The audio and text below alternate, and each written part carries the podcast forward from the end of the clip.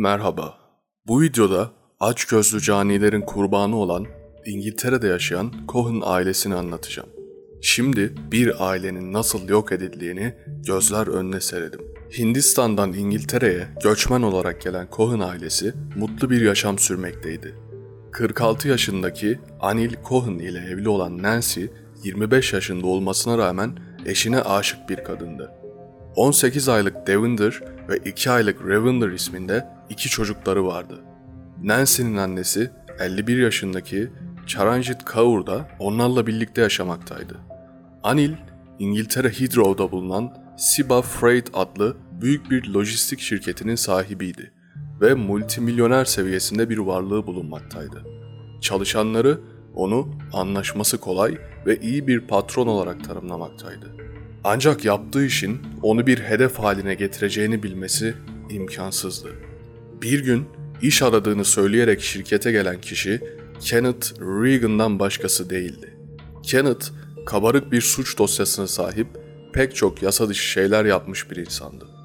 90'lı yılların sonunda lojistik şirketlerini paravan olarak kullanarak uyuşturucu ticareti yapmakta ve lüks bir yaşam sürmekteydi.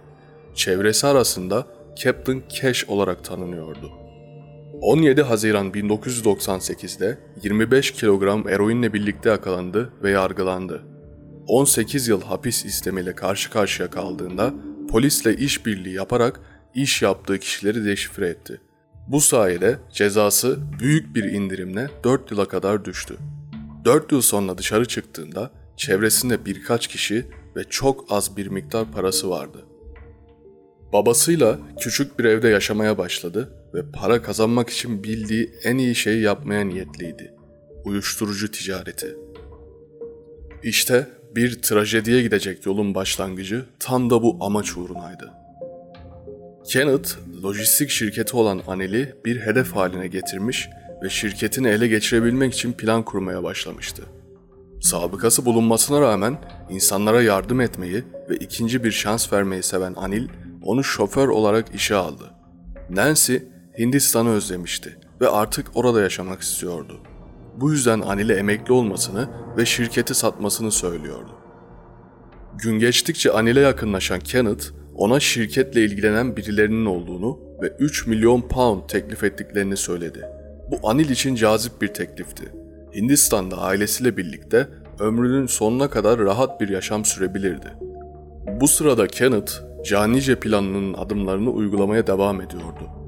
Hapse girmeden önce tanıştı ve takıntılı bir şekilde sürekli birlikte olmayı istedi 45 yaşındaki Belinda Brevin ile tekrar iletişim kurdu. Kendisine bir iş teklifi olduğunu söyledi. Yeni şirketinde yönetici olmasını istediğini söyleyerek hatırı sayılır miktarda maaş teklif etti. Kısa bir süre önce çiftlik satın alan ve çocuklarına bakmak zorunda olan 45 yaşındaki Belinda Brevin için bu teklif reddedilemeyecek kadar cazipti. Kağıtları imzalatmak için Belinda'nın evine gittiğinde 50 dönümlük araziye kurulmuş olan çiftlik oldukça ilgisini çekmişti.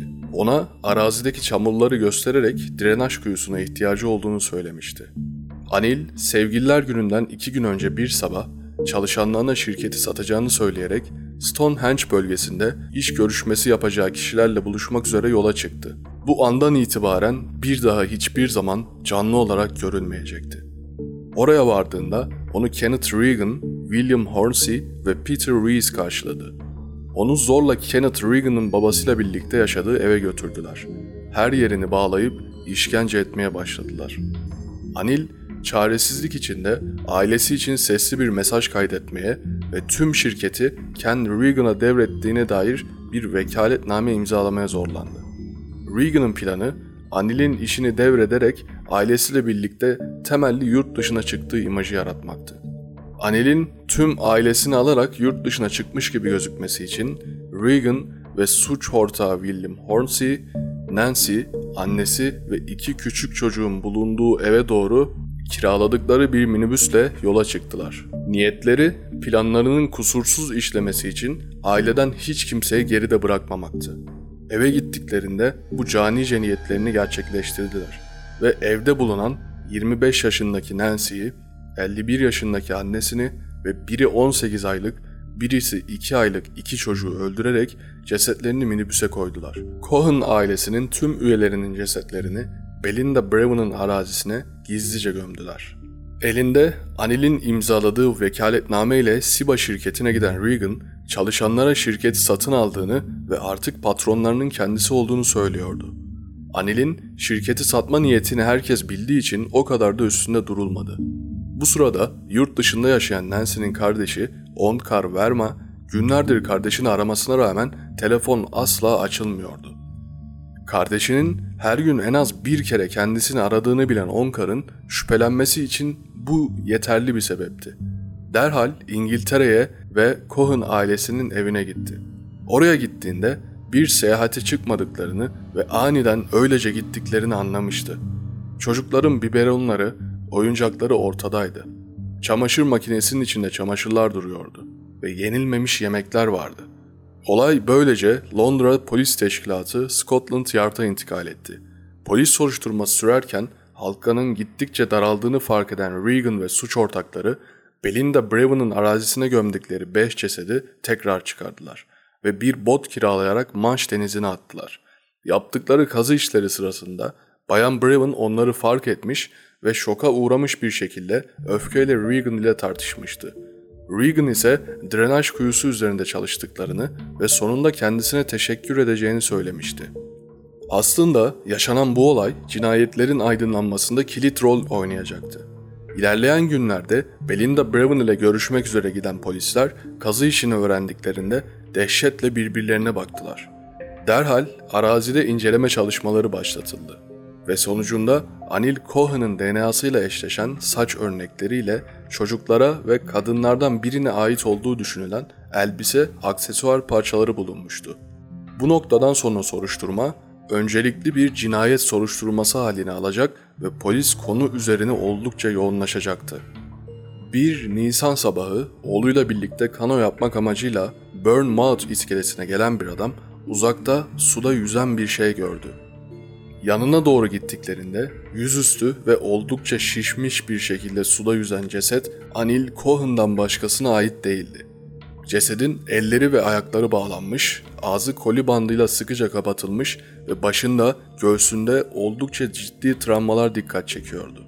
Ayrıca kanında yüksek miktarda GHB olarak bilinen ve oldukça güçlü bir uyuşturucu olan gamma hidroksibütrik asit bulundu.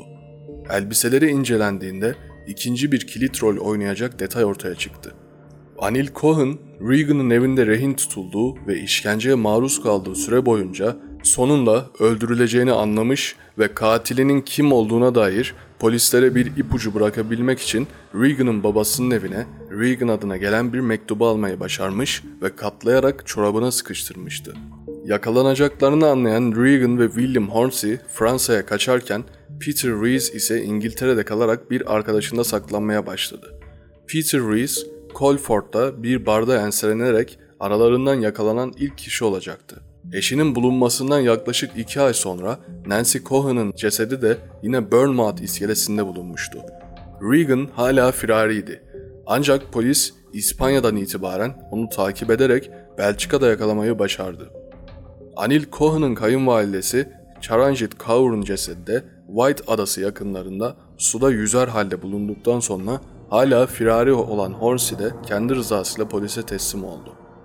Yargı süreci devam ederken bir duruşmada hakimin onlara söylediği şu sözler işledikleri suçun ne kadar canice ve trajik olduğunu herkese bir kez daha hatırlattı. Suçlarınız eşi benzeri olamayacak kadar korkunç.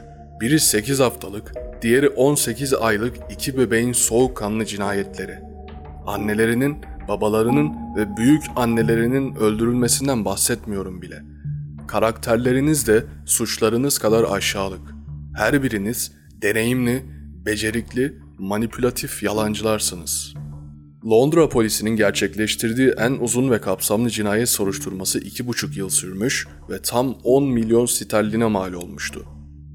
Gerçekleşen duruşmalar sonucunda suçlu oldukları anlaşılarak Kenneth Regan ve William Hornsey 5 kişiyi öldürmekten müebbet hapis cezasına çarptırılırken diğerleri ailenin geri kalanını öldürmek üzere gittiklerinde Anil Cohen ile birlikte evde kalan Peter Rees Bay Cohen'ı öldürmek ve suçlulara yardım ve yataklık etmekten 23 yıl hapis cezasına çarptırıldı. 8 haftalık Ravinder ve 18 aylık Devinder'ın cesetleri günümüze kadar hala bulunamadı. Peki ne uğruna?